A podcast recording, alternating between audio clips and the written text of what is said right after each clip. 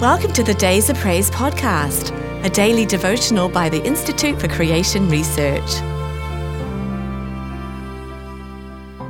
Walking in Truth.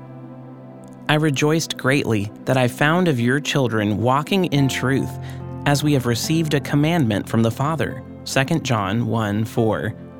This beautiful metaphor, walking in truth, is found only in the two one chapter epistles of John here in our text and in 3 John 1 3 and 4.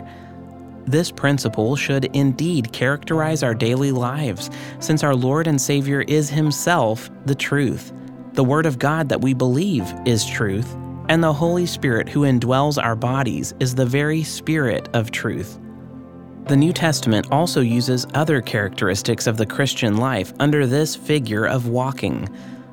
When a person is born again through faith in Christ and testifies of this by following the Lord in baptism, he or she is said to be raised to walk in newness of life.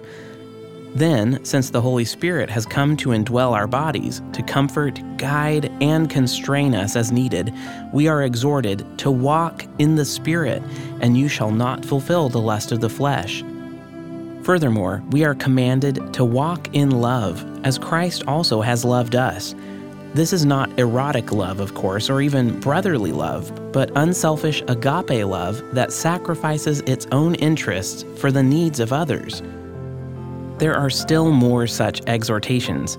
Walk in wisdom toward them that are without, redeeming the time. Furthermore, we are to walk in the light as He is in the light. All of these and other similar admonitions can be summarized as simply following the example of Christ. He that says he abides in him ought himself also to walk, even as he walked. He that follows me, said Jesus our Lord, shall not walk in darkness, but shall have the light of life.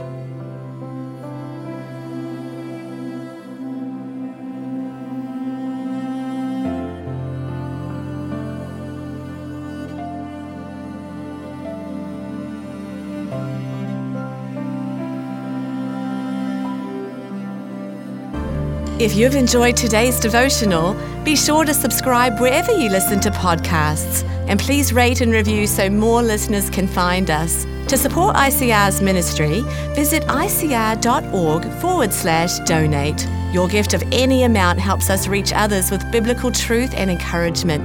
Thanks for listening. We hope you'll start each day with days of praise.